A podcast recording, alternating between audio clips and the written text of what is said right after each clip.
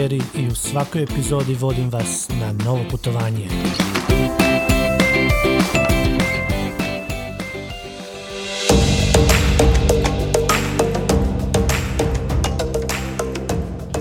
Sandra je moja online prijateljica već godinama. Divno se izražava i piše. Proputovala je i živjela u više dalekih zemalja, a sada je već neko vrijeme na Mauriciusu, odakle joj je i suprug. Upravo uređuje svoj dom na otoku, te sam zahvala na vremenu koje je izdvojila kako bi mi dočarala život na Mauriciusu. Sve koje zanima Mauricius naučit će mnogo iz ovog razgovora, Dotakli smo i one turističke stvari, ali i zakopali malo dublje pod površinu kako bi bolje upoznali kulturu i običaje tih ljudi.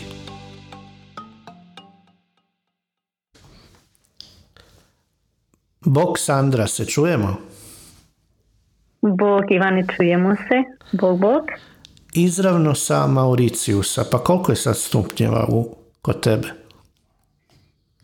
Pa evo trenutno nekih 23. Odlično. 23 stupnja, da, danas nam je malo vrijeme nešto oblačnije nego inače, ali jako ugodno. Pogotovo za one koji su ko ja, koji baš ne vole e, te sparine, ovo je odlično, da. A razlika je dva sata. Kod mene je devet, a kod tebe? Kod mene je nešto iza 11, tako je dva sata smo u plusu, dok se vama ne promijeni ovaj sat. Da, to je onaj vikend da. iza. Da, da, da. Zapričali smo se, ali ja te molim zapravo za početak da nam se predstaviš. Prvo da ti kažem hvala ti. Hvala ti što si me pozvao da sudjelujem u tvom podcastu. Mislim da je ljudima definitivno zanimljivo čuti ovako nekakve stvari od ljudi koji su na licu mjesta. Znači, Bog svima, moje ime je Sandra. Na Mauriciusu sam nešto duže od dva, dva i po mjeseca. Ovo je moj treći posjet Mauriciusu s tim da ovaj put ostajem na malo duži period. Moj muž je s Mauriciusa i prije dolaska na otok imali smo prilike živjeti u Singapuru jedan određeni period, nešto malo duže u Hrvatskoj, a ja sam provela i pet godina u Minhenu. mi smo oboje osobe koje jako vole putovati, upoznavati se sa različitim kulturama, ritualima. Nama je ovo preseljenje na Mauricius došlo zapravo u odličnom periodu kada je cijeli svijet onako malo zastao posložile su nam se stvari na odličan način i u cijelom ovom periodu od zadnjih godina i pol dana mi smo imali prilike živjeti na tri različita kontinenta i na tome sam stvarno zahvalna. Pa bome i situacija je da i morate biti zahvalni u ovo doba na tri kontinenta u doba covid Da, da, i to stvarno, stvarno smo jako zahvalni i znaš ono kad apsolutno ništa ne očekuješ pa se stvari jednostavno otvaraju. Eto tako, tako se to nama nekako uh, posložilo. uh Da. I upravo zapravo ste u fazi uređivanja doma u Mauriciusu, na Mauriciusu. U fazi smo renoviranja kuće mog muža. Dvi godine je zapravo ta kuća stajala zatvorena, a znaš i samo kako je to, znači kad jedan duži period uh, sve stoji zatvoreno, uh, zapravo nema nikoga ko bi o tome brinuo. Definitivno uh, postoji jako puno toga što se treba promijeniti, od prozora, vrata, namještaja, tako da otkrivam i te čari Mauriciusa i građevinskih radnika i poprilično je zanimljivo i zapravo je zanimljivo kako ti građevinski radnici su poprilično slični s onima u Hrvatskoj mhm. i kako zapravo se svagdje ljudi nose sa otprilike sličnim problemima. Dakle, isto je teško naći vodoinstalatera ili postavljača pločica. Šalim se malo. jako je teško jako je teško, ali dobro, ide, ide, nekako ide polako i to je većinom onako preko poznanika. Svak zna nekoga ko zna nekoga ko zna nekoga i onda to nekako ide polako, ali ja konstantno vidim nekakav napredak, a mi je zapravo jako um, ne mogu reći utješno, ali onako poticajno. Vidim da se nešto mijenja, nešto se događa, pa sve ide i sve je ok. Da. Dobro, ti si onaj tip e, koji voli promjene i uvijek nešto novo kao i ja. Ali daj nam reci malo situacija. E, rekla si došli ste prije e, dva, i pola, dva i pol mjeseca, sjećam ste da ste prvo bili u karanteni, pa čisto glede covida mhm. gledao sam da malo situacija se u mhm. popravlja, ali mislim da su još stroga pravila, pa čisto malo prođi aktualnu situaciju i da li postoje neke naznake kad bi se Mauricius mogao otvoriti za e, turiste. Jer većina zemalja ipak sada mm. kroz 11. mjesec do kraja godine e, mm. ide prema tome. E, da. Znači, u vrijeme kad smo, kad smo mi planirali preseljenje, Mauricius je bio pod strožim mjerama i mi smo datum našeg dolaska zapravo uskladili sa slobodnim smještajem u hotelu u kojem smo trebali odraditi karantenu. A, nismo imali priliku naštimavati, na primjer, cijenu karata, planirati nekakvu bolju rutu. Jednostavno smo znali da se moramo prilagoditi periodu u kojem je za naš smještaj slobodan, u kojem je, pardon, za nas slobodan taj smještaj u hotelu. Um, Sjećam se da smo za dolazak na Mauricius trebali imati e, PCR test. Uh, po dolasku na Mauricijski aerodrom testirani smo još jednom u hotelu. uh Nakon sedmog dana testirani smo treći put, nakon 12. Uh, e, dana četvrti put, a potom nam je na izlasku iz hotelske karantene na veliko, veliko iznenađenje određena mjera sedmodnevne samoizolacije u privatnom smještaju. uh Znači, nakon isteka E, tih sedam dodatnih dana testirali smo se još jednom, što bi značilo otprilike pet puta u periodu od tri tjedna.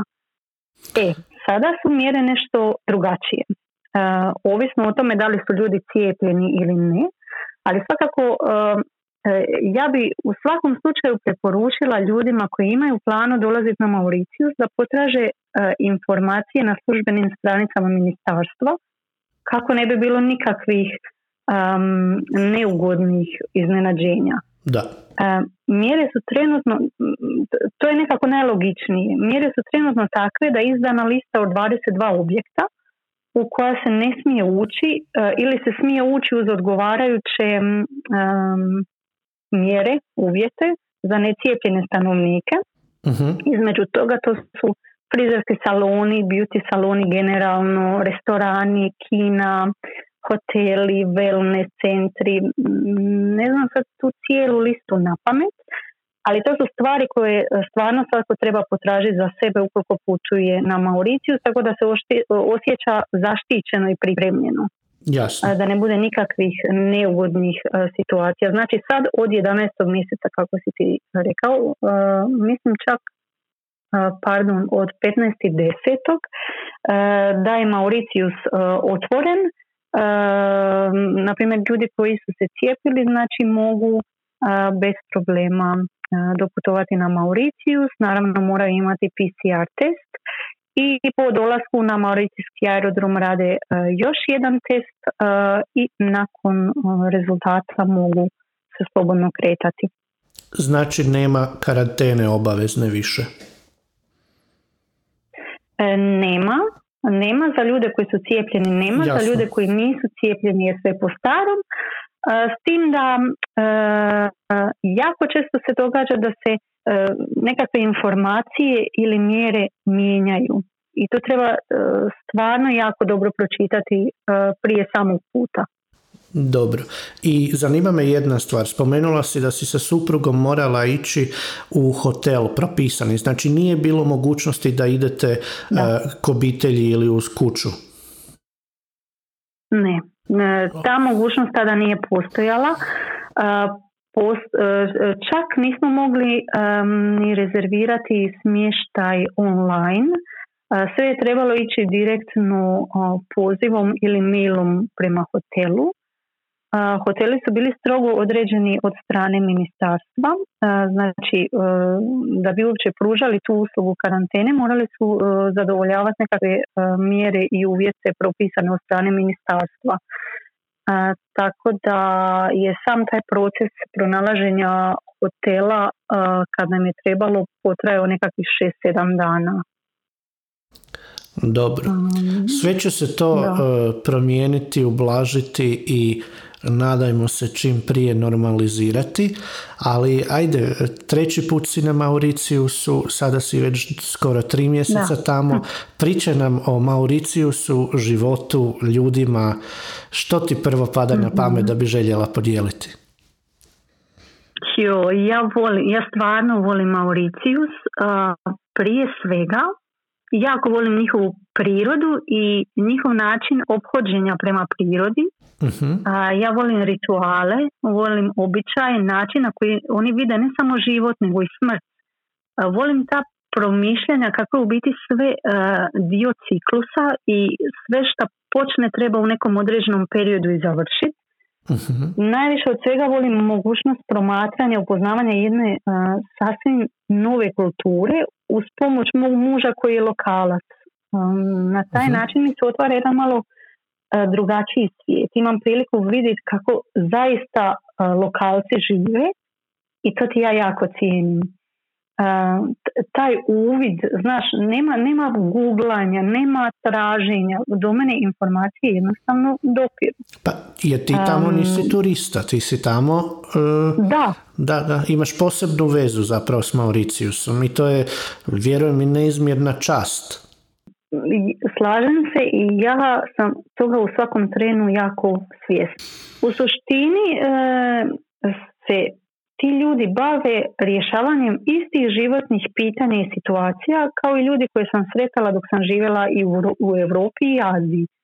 Svi oni plaćaju svoje račune, kupuju hranu, vole se proveseliti, izaći jest dobru hranu, vole muziku, ples, Um, mlađe generacije jako često na primjer studiraju uh, ili um, rade na principu work and travel vize. Uh, žive i putuju po državama Europe ne znam Amerike, Australije samim time i način života na primjer mlađih ljudi nešto drugačiji od onih koji su dočekali starost na otoku to je naravno i očekivano svašta čovjek pokupi iz tog iskustva nauči putovanjima puno toga se pokupi, donese se u vlastitu kulturu, podijeli se s obitelji, prijateljima. Um, zapravo ja volim ovaj um, miks um, koji tu vidim.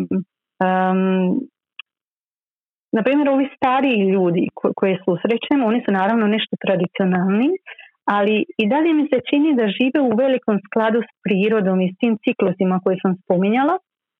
Uh onako kad, kad ja odem na jogging ili, ili onda ih vidim vani, znaš kako sjede na plaži, meditiraju, bave se jogom, spiritualni su, koriste jako puno uh, te nekakve mm, mogu reći domaće pripravke, znaš, da bi ostali zdravi, osjećali se fit. Uh, I ja jednostavno uživam, uživam gledajući to jer, jer sam ja osoba koju takav način života jako privlači i zanima. Oni se jednostavno nisu udaljili od prirode kao što se to e, zapadni svijet. Mislim, da, eto upravo to. Mislim da su oni e, ostali jako povezani s prirodom. Um, ja bih rekla da im je to jedna velika, velika prednost. naravno, mladi ljudi uvijek teže nečem novom, zato jako često odlaze, ali se oni u pravilu jako često i vraćaju na otok. I meni je to um, fascinantno. Um, sad, na primjer, um, ne znam, moj svekar, moj svekar je jedna malo uh, ipak starija osoba, tradicionalnija. Dobro. Um, I sad, na primjer, uh, njegova kuća, njegovo okruženje, njegov vrt, E, te starije generacije, razumiješ, to je onako šarenije, e, ukrašeno sa slikama bogova, zaštitnika. Ja kad uđem u kuću svog svekra i kako se osjeti ta e, prisutnost, na primjer, hinduističke tradicije i kulture. Uh-huh. S da je on po pitanju religija jedna jako otvorena osoba, pa se kod njega može u kući naći i kip šive, ali Isusa, Bude. meni se jako sviđa to poimanje, to njihovo poimanje vjera, naklonosti i načina na koji gledaju na stvari djeluju mi jako otvoreni. Tolerantni. Tolerantni. Čisto, ako se ne varam, većina ili 50% populacije na Mauriciusu je Hindu, a onda je, ne znam, malo manji, ova polovica se dijeli na katolike i na uh, ovo, pomogni muslimane, oprosti. mm Tako je nekako struktura. Da, na na Mauriciusu živi otprilike nešto malo manje od 1,3 milijuna ljudi i e, kako si sam rekao, znači na Mauriciusu žive ljudi različitih vjeroispovijesti. Otprilike polovica stanovništva je Hindu i jedna trećina su kršćani. Mala skupina ljudi se izjašnjavaju kao budisti, a preostali su muslimani. Znači, e, sama, sama ta informacija u biti ti govori koliko je tolerancija iznimno bitna kada na ovako malom području se odvija suživot i hindusa, katolika, muslimana i budista. Um, I um, kažem ti, mene jednostavno um, takve stvari fasciniraju, tako da mi je Mauricius po nekakvim mojim mjerilima onako zlatni otok. A zapravo i Mark Twain je rekao da je uh, Bog prvo stvorio Mauricius, a zatim te kraj po uzoru na otok. Pa priča nam malo, mi da je priča nam malo o toj prirodi. Ja nisam nikad bio na Mauriciusu, bio sam na nekim mjestima koje mogu vjerojatno se usporediti, ali vjerujem da ipak se mora doći i uvjeriti se to. Priča nam malo, možda i da. priroda, plaže, sve, sve nas zanima. mm A, priroda na Mauriciusu je nešto, pa ja bih rekla božanstveno. Znači, koralni greben, to, to je prvo što sam primijetila na Mauriciusu kad sam prije koliko, dvi, dvi i po godine prvi put došla na odmor kao turist. otok je okružen tim koralnim grebenom i izgleda poput velikog prstena koji je na par mjesta do duše oštećen prirodno radi uljevanja tih rijeka iz centralnog dijela Mauriciusa u ocean – na par mjesta je oštećen radi izlazaka brodova na slobodno more i sama spoznaja da greben postoji na nekakvih 50 do 100 metara od obale u biti daje veliki osjećaj e, sigurnosti jer su plivači zaštićeni od velikih valova, od eventualnih susreta s morskim psima i tako dalje. Taj sam greben e, se ne vidi s morske obale, ali se vide valovi koji u njega udaraju i onako stvaraju nekakvu morsku pjenu, rekla bih. Uh-huh. udaljeno, znači obale i, i grebena je različita od mjesta do mjesta i samim tim što se čovjek osjeća dosta zaštićeno, Mauriciju su odličan za ronjenje, plivanje, općenito promatranje podvodnog svijeta. Postoje razno razne ture, na primjer za plivanje s dupinima. Ja odmah moram reći da sam ja jako, jako protiv onih, kako se to uče zove, bazena onih, i to tura, tako je, tako je, znači bazena sa istreniranim dupinima. ove ture e, koje se nude tu na Mauriciusu to je nešto sasvim drugačije. Znači ide se najčešće na otvoreni ocean, pričeka se jato dupina, skače se u more s maskom. Da li će se dupini približiti ili ne, to ovisi isključivo o njima. Znači, e, sam pogled na tako e, jedna velika, divna bića. To je toliko fascinantno. Čak kako ostaju u daljini i vidiš samo onako da, da se kreću u, u tom jatu u nekom smjeru nekakvih 20-30 metara od tebe a, ti daje u biti jedan osjećaj a ja bi, ja bi čak rekla strahopoštovanja i prema prirodi i prema i prema njima kao, kao kako bi rekla, bićima. Mene, to je nešto što je mene onako na prvi pogled na su fasciniralo. imaju najšarenije ribe koje sam nikad vidjela. Ono što je nama nekako egzotično i posebno, njima je toliko svakodnevno, uobičajeno, um, Mauricius je stvarno prepun je, jednostavno je prepun tog uh, šta bi mi zapravo definirali kao egzotično. A onda vidiš koliko je to njima u biti jednostavno i svakodnevno i oni se apsolutno ne uzbuđuju oko toga. A reci mi... A, vulkanskog je e, e, vratit ćemo se na vulkan. Palo mi je na pamet jedno pitanje. Rekla si da si sa suprugom bila i u Hrvatskoj. Da. e, pa mene zanima što je njemu egzotično u Hrvatskoj. Ono što je nama skroz normalno. Hmm, on, on jako voli hranu, znači jako voli uh, našu hranu, ne samo mhm. hrvatsku, već općenito balkansku. Uh, njega oduševljavaju čevapi.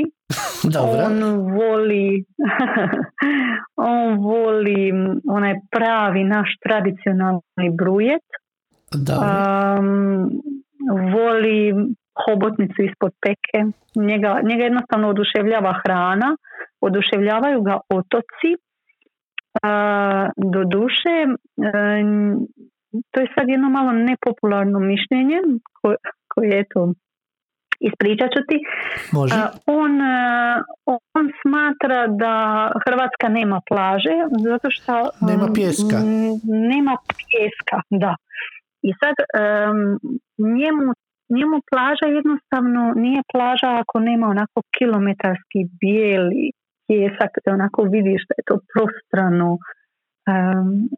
kod nas ipak e, u najboljem slučaju ja bih rekla šljuna ili je beton. Na jako malom uh, dijelu tih naših plaža zapravo možeš naći pjesak, nešto malo na rabu, na bolu, mhm. ali nešto malo kod Makarske, koliko se sjećam, ali zapravo je to te plaže ga se nisu dojmile. Ono što ga se jako dojmilo, ja sam inači iz Trogira uh i zapravo jako, jako su mu se svidjele te naše kalete, znaš, te, te kako se zovu, tako je, te kamene uličice, te popločane ulice, njemu je to bilo nešto fascinantno kad, kad ti u tome odrasteš, tebi to, tebi to postane tako normalno. A onda u biti kad je s tobom osoba koja to vidi prvi put, eventualno drugi put, uh, shvatiš koliko se ta osoba u biti oduševljava s nečim što je tebi jednostavno i normalno i svakodnevno, tako da vrlo vjerojatno i moje oduševljenje tu je njemu sasvim onako, aha, ok. Da. Dobro, pretpostavio sam da e, će mu plaže biti možda manje zanimljive kod nas nego na njegovom otoku. E, vratimo se na da. Mauriciju. Spominjala si da je vulkanskog mhm. podrijetla i zanima nas malo. Dobar, dobro smo plaže obradili i koraljni greben. Idemo malo prema unutrašnjosti. uh znači, Mauricius je kako sam rekla, vulkanskog podrijetla, ali nema uh, aktivnih vulkana.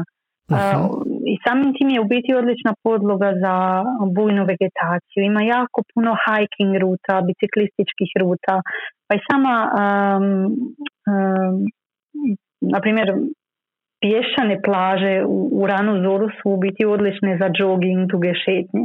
Taj centralni dio Mauriciusa u kojem ja eto slučajno živim ima odličnu klimu. E, dani su puno manje sparni, noći su prohladne, ugodnije za spavanje i kiše su koliko sam primijetila u zadnja e, dva mjeseca svakodnevne, ali traju nam toliko da spuste tu vrućinu, malo ohlade zrak, e, natope zemlju i dobro dođe znaš, za svu tu vegetaciju koja u biti raste na otoku. E, generalno, 9. i 10. mjesec kažu da je najbolji za e, posjet Mauriciusu. Kažu isto tako da od sredine 11. mjeseca do sredine 3. su e, temperature, temperature poprilično visoke i onda uz tu veliku, veliku vlažnost zraka otežavaju svakodnevni život da li, bi da li bi strogo turistima preporučila ljudima koji se žele zaputiti sada ciljaju taj deveti i deseti mjesec ili ipak i da dođu u ovo vrijeme ili ne znam prvom, drugom mjesecu? To me zanima jer e, moje je uh mišljenje da se ne treba uvijek slijepo držati e, sezona jer kao što kažeš nekad je to kiša od jedan sat kroz dan koja zapravo pomogne. Da. Iskreno, e, ja osobno se nisam držala nikakvih preporuka kada sam prvi put došla na Mauritius i došla sam u periodu e, kraja trećeg mjeseca, početkom četvrtog, kada su mi rekli da vrijeme baš nije najpogodnije. E, ne znam da li sam imala neku preveliku sreću ili jednostavno meni se sve tako poklopilo, vrijeme je bilo jako ugodno ja bi preporučila taj 9. i 10. mjesec e, jer nije presparno. Sad uh ukoliko ljudima e, to ne smeta, na primjer od sredine 11. mjeseca do sredine trećeg su e, temperature prilično visoke. Ovdje čak nisu problem ni visoke temperature koliko ta vlažnost zraka uz visoke temperature. Da. Znači to je jedini, jedini razlog iz kojega ja možda bi došla u tom periodu 10. E, i 11. mjeseca. S tim da što sam naučila živeći u, u Singapuru, čak i, te nekakve kiše koje se predviđaju recimo u periodu dva mjeseca, tri mjeseca, onako svakodnevne kiše, one ne traju po cijeli dan. Tako e, to su lokalni pljuskovi koji, koji jednostavno uh, prođu, onako imaš osjećaj da se poviše uh, te neke određene regije uh, namjesti par oblaka, dođe do tih lokalnih pljuskova koji jednostavno prođu. Oblak ode dalje i sve se nastavi kod da ništa nije bilo. To definitivno ne znači da se ljudi u tom periodu ne mogu kupati ili nešto istraživati. Treba imati jako dobru kabanicu, jako dobre cipele i sve se može i hiking i biciklizam i trčanje, hodanje, šetanje, razgledavanje, znači sve to i dalje funkcionira najnormalnije. I naravno kupanje. Eto, to me zanimalo. Kupanje, da. Kupanje, kupanje uvijek. Odlično. Rijeke, meni je to isto jako fascinantno tu. Rijeke idu od samog centra otoka prema obali zapadno-južni dio otoka. Voda im nije pitka, ali Mauritius proizvodi svoju flaširanu vodu za piće. Imaju izvor prirodne e, pitke vode. E, Mauritius je jako, ali e, jako, jako zelen. A zanimljivo je i to da samo u biti 5% otoka je pokriveno prirodnom šumom. Sve ostalo je zasađeno i održavano voće, povrće, plantaže čaja, šećerne trske um, i tako dalje. Um, nešto ranije smo pričali o uh, plažama. Ja sam mhm. se u biti malo raspitala kod, uh, kod svog muža uh, koje su njemu onako kao lokalcu zanimljive plaže. Moram odmah reći da meni francuski ne leži E, tako ako izgovaram nekakve, e, nekakve nazive na francuskom da se to uzme s jednom dozom odstojanja. E, što se tiče plaža, na primjer, koje, koje e, mogu preporučiti, postoji jedna koja se zove Perper, smještena je na sjevernom dijelu otoka i u nekim periodima godine je zapravo puna meduza. Tu, tu treba biti malo oprezan. E, mhm. sljedeća e, plaža koja je onako dosta e, zanimljiva je Blue Bay. Nalazi se na jugo, jugoistočnom dijelu Mauriciusa u blizini aerodroma i zapravo se radi o zaštićenom morskom dijelu gdje se mogu vidjeti različite vrste koralja. Zatim imamo najdužu plažu na Mauriciusu to je taj francuski naziv, Monchoisi. Uh, Ona se nalazi na sjeverozapadnom dijelu otoka, onako je nepregledna, duga, sa uh, onim bijelim pjeskom i, i fascinantna je. Uh, u zapadnom dijelu otoka je Flick and Flack, to je zapravo prva plaža, prvo, prvi, prvo mjesto koje sam ja na Mauriciusu posjetila kad sam došla prije dvije i pol godine kao turist. I vrlo poznato. Da, ona je jako, jako poznata i onako je um, baš je nekako napravljena da je nanizana sa tim resortima, apartmanima, hotelskim kućama. Jako je poznata među turistima. Za ljude koji vole surfati, definitivno plaža Tamarin. za kitesurfing koji je u današnje vrijeme onako dosta popularan, definitivno Le Morne plaža tu se okupljaju kitesurferi i rade onako, rekla bih, nekakav mali show za šetače. Ljudi dolaze tamo vidjeti ih, fotografirati. Južni dio otoka nisam spomenula, on je jako, jako, jako valovit s velikim stijenama i grebenima. Postoji jedna plaža na koju se ljudi idu kupati, znači oni koji, koji žive u, u blizini, zove se Gri Gri, ali stvarno se radi o, o plaži koja ima onako dosta grube valove i, i popriličan vjetar. to ne znam, nekako ne bi je baš preporučila na primjer za nekakav obiteljski odmor i za ljude koji, koji se baš dolaze kupat, ronit, uživat uh, i koji očekuju ono mirno, uh, mirno more. Znači to je, to je otprilike to što mi pada na pamet od plaža, prirodne nekakve atrakcije. Ja sam definitivno, ja jako volim te prirodne atrakcije, pogotovo ukoliko se ne plaćaju ulaznice za njih, znači to su sada uh, takve vrste atrakcija. Um, postoji uh, Black River uh, Nature Park koji je meni uh, prekrasan. Znači, to je kao nekakvo brdašce, nekakva mala planina koja ima prekrasne staze za hiking i biciklizam. Um, baš je onako idealno za jednodnevni izlet. Odlično mjesto za hiking je i opet je francuski naziv, Lepus planina s kojoj se pruža uh, divan pogled na taj zapadni i malo više centralni dio Mauriciusa.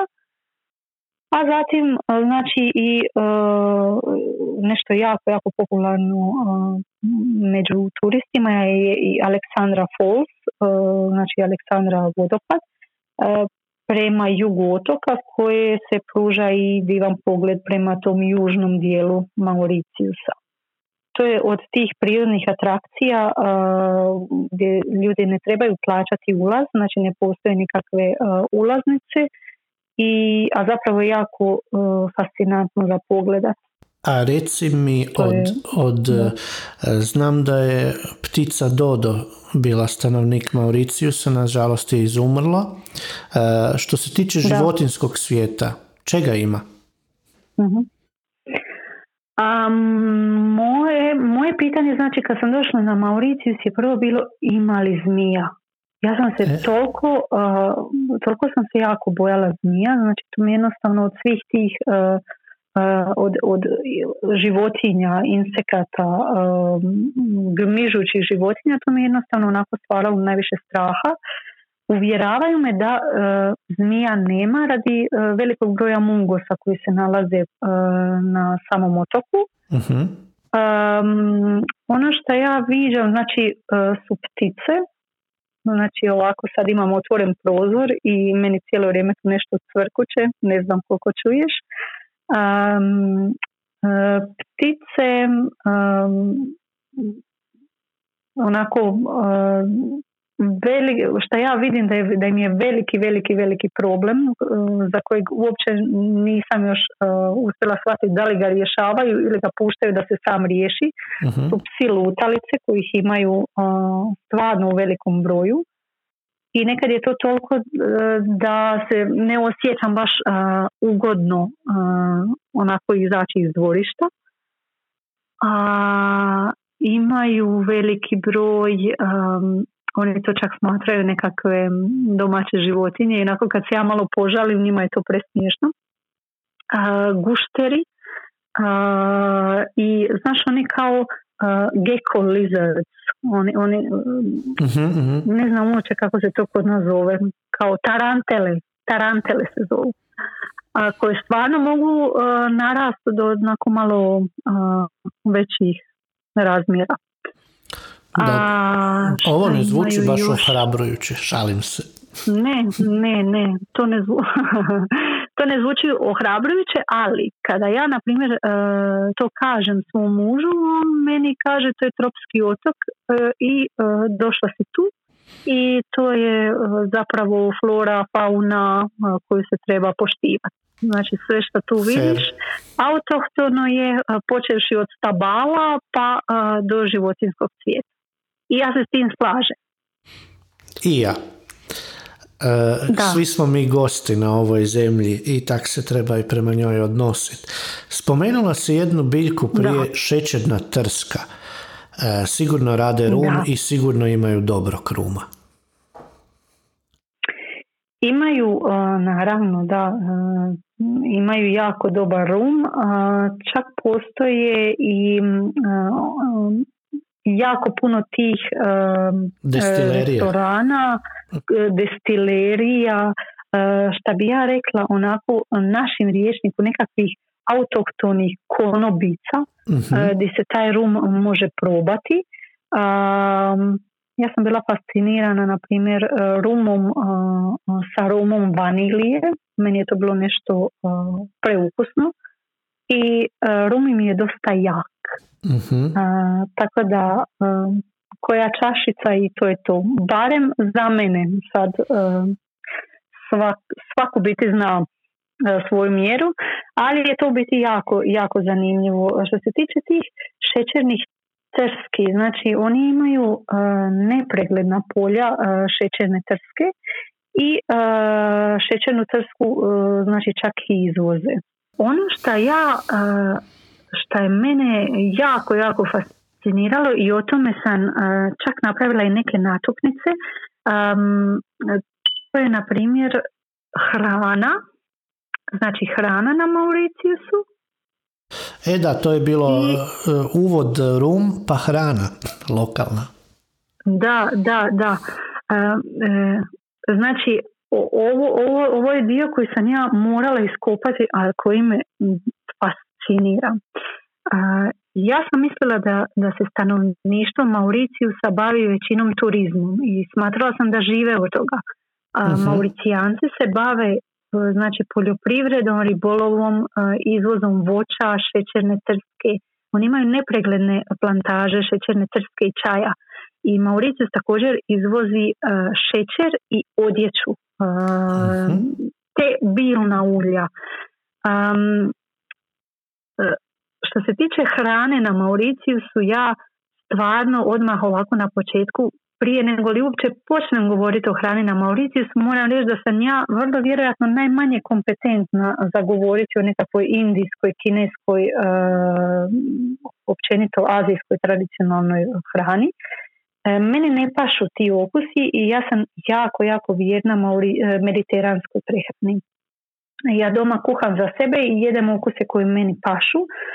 Povremeno probam nešto novo i jako uživam u biti u toj pozna i da imam jako puno dostupnog voća i povrća, ali ja to pripremam na svoj način za sebe. Oni u svojoj kuhinji jako često i jako puno koriste e, korijandar, onako u velikim količinama, kurkumu i džumbir. sve je, njihova kuhinja je definitivno prepuna okusa i boja. uh ono što se tiče hrane na Mauriciju su one nekakav miks indijske, kineske i europske hrane. I jedna zanimljivost, uh, na primjer Telegraf je prije četiri godine uvrstio mauricijski street food uh, među top 10 u svijetu. Uh, oni imaju lokacije koje su baš prepune kioskića u kojima se prodaje hrana mi smo na samom početku nekih mjesec dana živjeli u jednom iznajmljenom stanu u zapadno, na zapadnoj obali u Flickenflak uh, regiji i, um, i tamo je street food jako, jako, ali jako popularan. na tim kioscima se može kupiti roti, znači punjen vegetarijanskim umacima, povrćem, plodovima mora ili s mesom. Roti u biti uh, podsjeća onako izgledom kao na ja bih rekla naše palačinke. Sjećam se rotija sa Šrilanke. I, i... E da, i, da, da.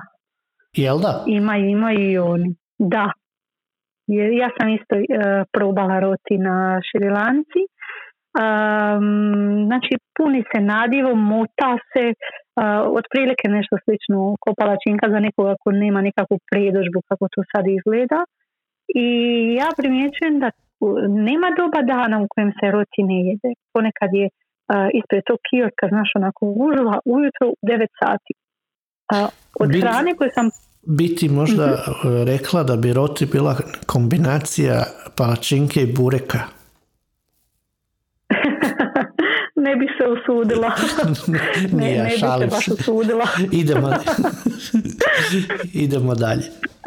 Um, Znači, e, od hrane koju sam ja probala i koja mi je sjela, e, ja bih izdvojila cheese nan, e, odnosno nan sa sirom. Taj nan je zapravo indijski kruh koji je opet, eto, kad smo već kod te palačinke, nešto manje, malo deblji od palačinke, okruglog je oblika i u njega se dodaje sve i svašta koliko ja vidim, znači od luka, jaja, sira, gljiva pa nadalje. Također se jede uz jela s umacima tipa kari. Uh, ono što mene uh, osobno oduševljava su štandu, uh, ti štandovi s pićem, znači može se kupiti prirodni, svježi, napravljeni sok, šećerne trske, ananasa, manga, papaje, općenito od voća i povrća i to košta nekakvih pa 115-120 rupija po čaši, odnosno 20 mm, kuna. E, od, odmah smo tu pa spomenimo, možda smo trebali za uvod, ali ne radimo neku strogu turističku mhm. informativnu emisiju, nego pričamo. Rupi je lokalna valuta, pa uz to e, spomenimo da hrvatskim državljanima ne treba viza za Mauricius. Eto, malo tehničkih informacija. Da, hrvatskim državljanima ne treba viza za Mauricius. Kada sam ja došla, na moje veliko iznenađenje, stavili su pečat s dozvolom boravka dva mjeseca. Iako na stranicama Hrvatskog ministarstva, a i na njihovim službenim stranicama stoji Šest da u biti možemo boraviti tri mjeseca. A, tako da e, to me malo iznenadilo. S tim kad smo došli e, u, znači taj imigracijski ured e, i kada sam trebala u biti produžavati svoj boravak, bez ikakvog problema su mi produžili boravak na šest mjeseci. Tako da vrlo mhm. vjerojatno tvoja informacija od šest mjeseci je ispravna. Zašto se to dogodilo sa ovim pečatom od dva mjeseca? Vrlo vjerojatno radi cijelih ovih e, mjera sa koronavirusom. Moguće, da. Vrlo vjerojatno e, da. Ali eto, primjećujem da su e, puno opušteniji u pogledu mjera nego što su ne samo mjera kao mjera već, već ostanka turista e, na Mauriciusu e, u usporedbi e, sa Hrvatskom. Ja mogu reći da moj muž, na primjer, kad je kad smo mi predavali papire za njegov ostanak, da su bili puno striktniji i da se puno više papira tražilo i da je u biti procedura bila puno, ne mogu reći kompliciranija, ali duža. Pa slobodno, kod nas se sve komplicira maksimalno, to i znaš. Ali, e, znaš, jako često ovako, e, ja volim tako e, postat u Mauriciusu i na Instagramu i onda dobijem pitanja od ljudi koji bi eventualno se selili na Mauricius pa me pitaju kakva je procedura, koliko to traje, zapravo mi se čini da, da je izvedivo i te kako je izvedivo jer ja jako često ovdje viđam ljude koji su stranci. Vrlo vjerojatno nekakav, nekakva work and travel viza, do duše sad ne znam koliko to funkcionira u, ovom, u ovoj situaciji, ali je izvedivo i djeluje mi da je puno jednostavnije nego u nekakvim drugim europskim državama doći do same dozvole boravka. Dobro. E, hranu smo malo preskočili, ali smo prošli većinu. Mm, da, da, prošli smo većinu, e, kažem, ja jednostavno, ja, ja, jednostavno kuham za sebe doma, uh ali ovako vidim kad moj muž, e, kad, kad idemo negdje, znaš, to je većinom se jede fried rice, to, to mi je onako safe opcija osobno za mene. Mogu govoriti isključivo iz nekakve svoje perspektive. Eto kažem, nisam baš najidealniji sugovornik kada je indijska hrana u pitanju, ali moram napomenuti da oni ovdje imaju ogroman broj restorana i, i pokrivaju apsolutno sve kuhinje koje možeš zamisliti. Znači, bez problema nađeš i tajlandsku hranu, grčku hranu, meksičku hranu, španjolsku hranu, ono što oni svrstavaju nekako, nekakav koš europske hrane, talijanske restorane se može naći. Znači, tu je stvarno, stvarno su jako, jako fleksibilni. Sve nude. Znači, to je odlično. i oni najizbirljiviji sigurno neće biti gladni na Mauriciusu. Ne, ja nisam gladna, tak, a poprilično sam izbirljiva, tako da sam sigurna da će i drugim ljudima definitivno se naći nešto za njih. A sigurno, naš, e, palo mi je na pamet zbog povijesti kolonijalnog doba, sigurno je u mhm. nekim, e, u nekim elementima i utjecaj francuske kuhinje mora biti e, zamjetan. Da, da, naravno. Ja osjećam tu veliki utjecaj francuske općenito. Um, sam njihov jezik, znači službeni uh jezik na Mauriciusu je kreol, koji je mhm. kombinacija pa ja bih rekla nekakvog uh, lokalnog dijalekta, uh, francuskog i engleskog. Um, sama ta činjenica ti u biti govori koliki je utjecaj uh, francuza i francuske. Da. Um, zaboravila sam spomenuti da je službeni jezik uz kreol i um, engleski. Velika većina ljudi govori i hindu. Znači, e, zapravo svi koji su u doticaju s turistima sigurno govore engleski. Da, znači engleski i francuski, a ja bih se usudila reći da govore svi. Super. da, tako da uh, engleski definitivno. A vozi se lijevom stranom? Vozi se lijevom stranom, da.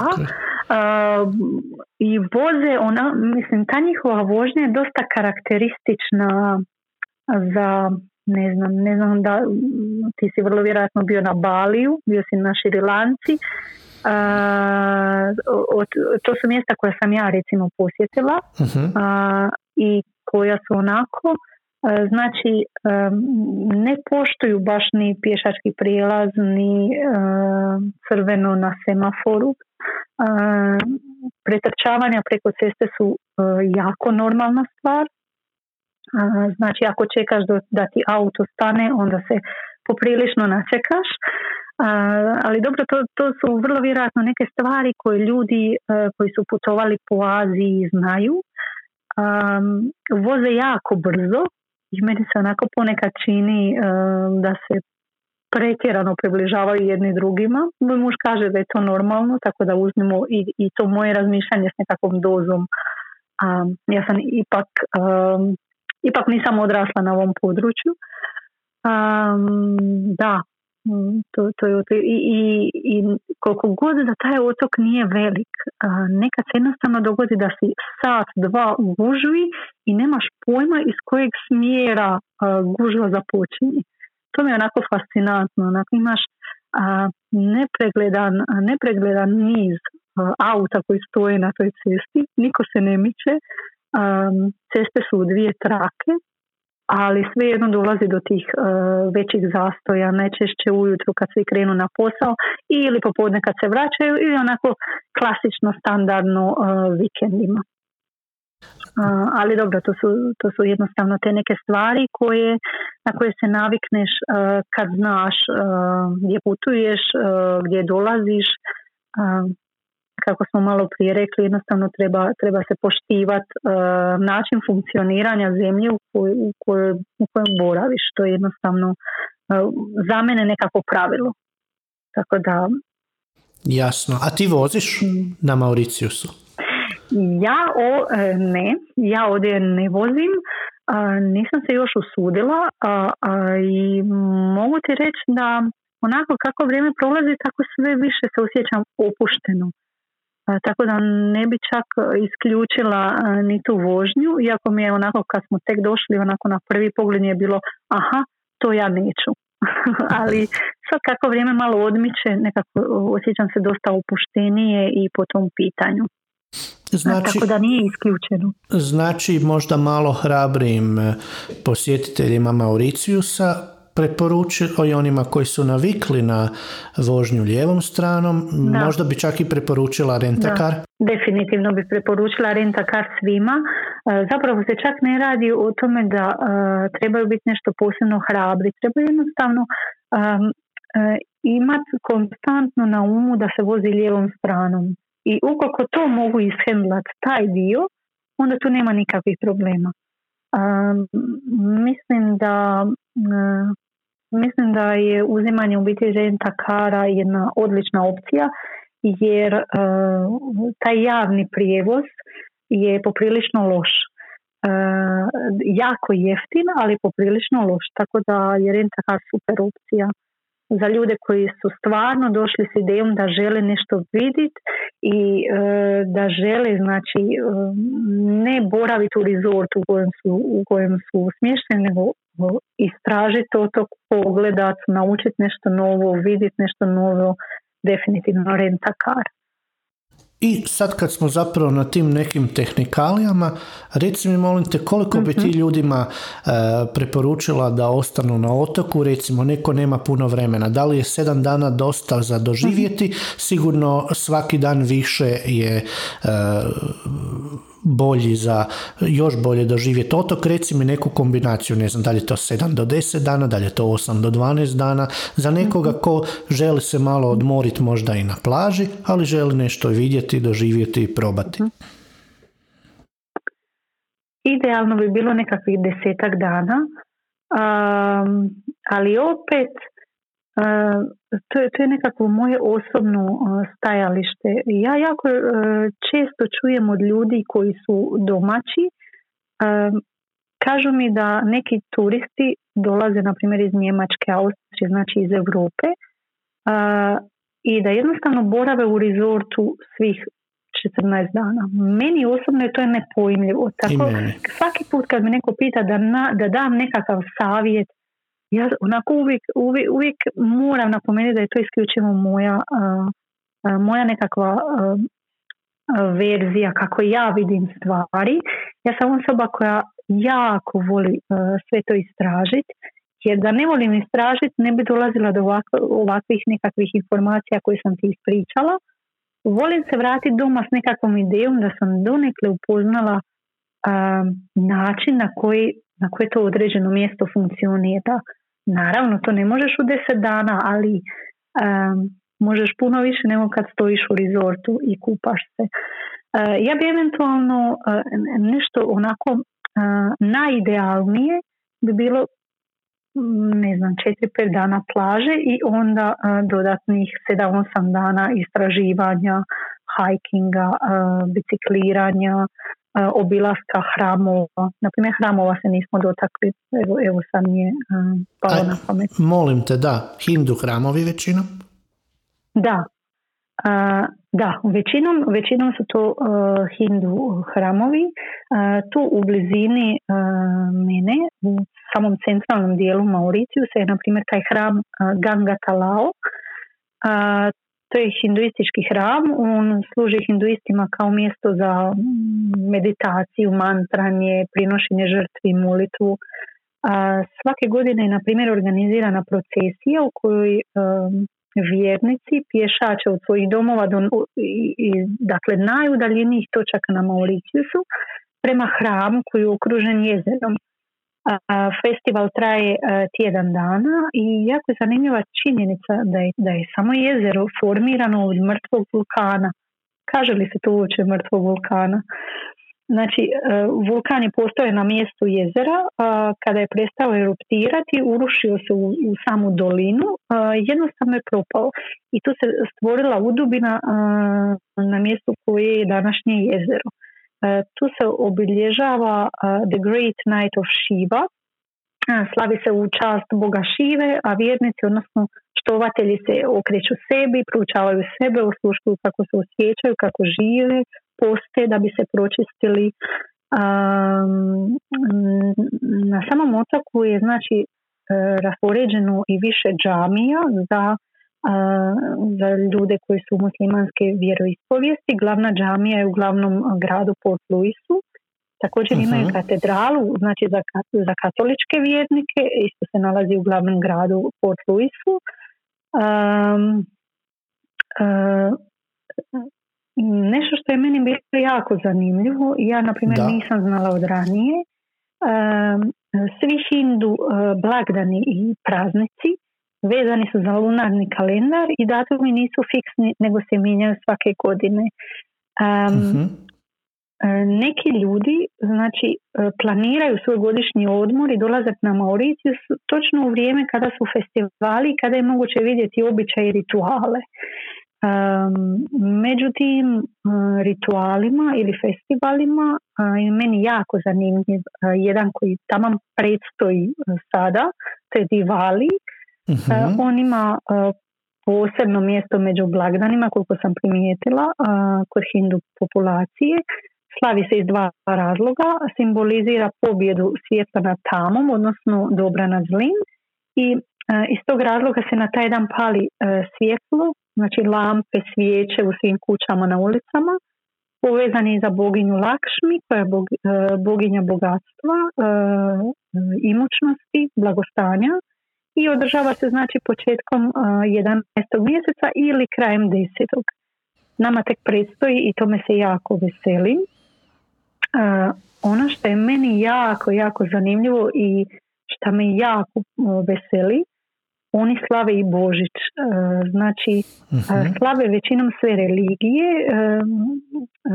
Kada kažem slave, to je, oni to vide na način da ukrase božićno drce, izmjenjuju poklone, naravno ne idu u crkvu, osim ako nisu kršćani, mhm. ali više je bit u dijeljenju, zajedništvu, radosti, veselju. Znači, na taj način oni svačaju Božić i na taj način svačaju i Uskrs. Um, to me jako, jako veseli, e, jer se ja jako veselim tom božičnom drcu ove godine. Um, Na plus 26 ili 30? E, da, da. Prošle godine smo imali Božić uh, u Singapuru, to je bio moj prvi azijski Božić. Um, nije, nije bilo plus 30, padala je kiša, ali mi je jako, jako nedostaje onaj osjećaj, znaš, onako one zime, hladnoće, snijega, kakvog sam imala u Minhenu, to mi je malo falilo, ali i ovo je zapravo jako lijepo, u biti jako puno drugačije I, i imaš nekakav drugčiji feeling, to bez daljnjega, ali to je lijepo za vidjeti. Um, nego da se vratim još, da ne bi slučajno to propustila, ispričati, znači taj, kad već govorimo o festivalima i kad govorimo, znači sama ta činjenica da ljudi putuju iz Europe ili iz Amerike na Mauritius da bi doživjeli te njihove festivale i rituale. Tu moram spomenuti i Holi. mm Holi je festival boja, tradicija iz Indije i na taj način znači oni živim bojama pozdravljaju uh, proljeće. Um, on također predstavlja i novi početak u kojem ljudi mogu otpustiti sve loše stvari i navike, krenuti nešto novo, u nešto svježe, onako iz početka. Eto to, to je ono čemu se ja na Mauriciju se najviše veselim tim ritualima, običajima, festivalima, jer je meni to jedan veliki pokazatelj kako jedna kultura funkcionira. Um, i to su stvari koje ja osobno jako volim uh, vidjeti i preniti drugima. I hvala ti na tome i pretpostavljam da se holi slavi na sličan način, znači e, sve je puno boja, bacaju se boje u zrak. Da. Isto je koji u Indiji. Da. Isto je, isto je kao u Indiji, to je u biti uh, festival koji je preuzet iz indijske tradicije. A s obzirom da oni imaju jako veliki broj uh, hindu ljudi, hindu populacije, donijeli su jako veliki broj običaja sa sobom. Um, mogu još samo proći kratko kroz, kroz taj proces koloniziranja u kojem se u biti vidi iz kojeg razloga je Mauricius jedna takva multikulti sredina. molim te, jer spomenula si mi prije i u uvodu smo, e, i mi kad se čujemo spomenula si, sigurno sad misliš i na nažalost onu tužniju stranu e, robovi i e, taj dio kolonizacije. Molim te. Da, da. znači, otok je otkriven od strane Portugalaca, koloniziran od strane nizozemaca, a potom od strane francuza. E, bijelci koji su e, u biti dio recimo to tako lokalnog stanovništva su najčešće francuzi čiji su predstavci bili naseljeni tu od samog početka, znači od početka kolonizacije. Nakon Francuza e, Mauriciju su kolonizirali i Britanci, ali oni se nisu toliko dugo zadržali na otoku kao recimo Francuzi i iz tog razloga e, su većina bijelaca koji su e, lokalci na otoku, znači podrijeklom Francuzi. E, postoji jedna veća grupa bijelaca iz Južnoafričke republike koji su se doselili na Mauricius jer je Mauricius dosta mirniji i sigurniji kada ga se usporedi sa ostalim dijelom Afrike. uh Mauriciju se nalazi u Indijskom oceanu, ali ipak e, dio e, Afrike. E, ljudi afričkog podrijetla, i to je sada ta tužna priča, znači ljudi afričkog podrijetla su prvi put došli na otok kao roblje koje su doveli Francuzi za obraživanje polja i težak fizički rad. Doveli su roblje iz cijele Afrike a 1835. godine je u biti prekinut taj režim roblja i e, 2008. godine je na primjer UNESCO proglasio planinu e, Morn i područje oko nje simbolom borbe e, robova protiv tog simbola, e, protiv tog e, sistema, pardon. Mm-hmm. Nakon toga su oni uh, i dalje trebali uh, osobe, znači ljude koji će im obrađivati zemlju. Uh, u to vrijeme kako su Britanci kolonizirali Indiju, doveli su Indijce ne kao roblje, već kao radnike, te su im predstavili Mauricius kao zlatni otok.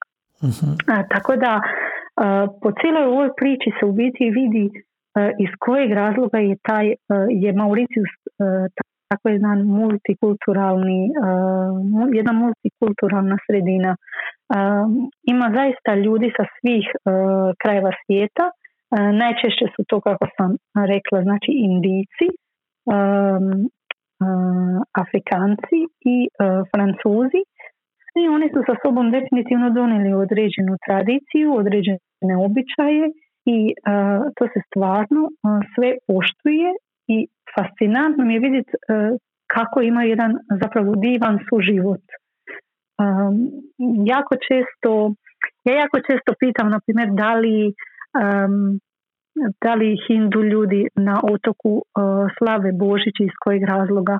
Da, a vega iz tog razloga kojeg sam ranije uh, spomenula, znači uh vide ga kao nekakvu priliku za veselje, ali mi sama ta otvorenost uh, fascinantna. Zato što poznavajući na primjer situaciju u Europi jasno nam je da ljudi određene vjeroispovijesti jednostavno neće pridavati toliku pažnju nekakvim festivalima i običajima koji dolaze iz druge vjeroispovijesti. I upravo iz tog razloga mi je Mauricius onako fascinantan. Da, često čak i negativno uh, reagiraju neki, nažalost, na druge religije. Da, da. Nažalost, da.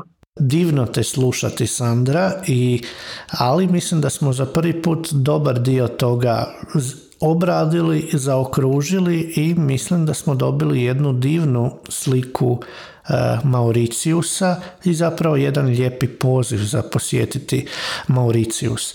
Ti naravno o tim stvarima u nekoj mjeri i pišeš i na Facebooku i na Instagramu, od na Facebooku čini mi se od nedavno, pa molim te ako hoćeš, e, ja ću to staviti u uvodni dio pa da odmah ljudi mogu te naći, ali daj nam reci e, ti na, na Instagramu i na Facebooku svoje stranice čisto da e, vjerujem da si mnoge zainteresirala i da mnogi e, žele znati više, a to se iz tvojih postova može saznati, a u, u konačnici mogu te i pitati, sigurno ćeš odgovoriti. Pa reci molim te Instagram i Facebook. uh da, hvala ti. Znači, od nedavno pišem na uh, Facebooku. Jednostavno sam shvatila da sam se našla u jednoj sasvim novoj kulturi, da sam oduševljena tim ritualima, običajima i tradicijama, da to imam potrebu negdje zapisati. Više onako da nakon nekog vremena meni ne bi neke stvari izblijedile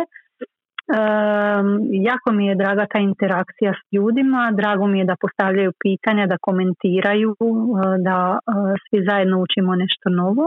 Na Facebooku imam stranicu koja se zove eh, Putujem, a na Instagram na Instagramu imam profil koji se zove Latni, l a t h n i Latni. I crta dolje, dolje iza, jel da? Da, e, crta dolje iza, tako je, to je važno. crta dolje, eto. Crta dolje. I e, na tom Instagram profilu e, zapravo pišem, to su više onako nekakve crtice iz života, nekakve situacije u kojima se nađem i meni je dosta zanimljivo, vidim da i ljudima po njihovim komentarima i pitanjima, ako bilo ko ima nekakvih pitanja, ja sam vrlo rado tu, slobodno. Sandra, hvala ti. Mislim da smo sve, sve rekli i ne znam, stvarno ti hvala na vremenu.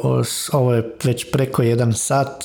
Puno hvala. Znam da imaš posla doma oko kuće, da puno toga radite i zapravo je bilo problem dogovoriti e, vrijeme jer non stop je neka buka kod tebe.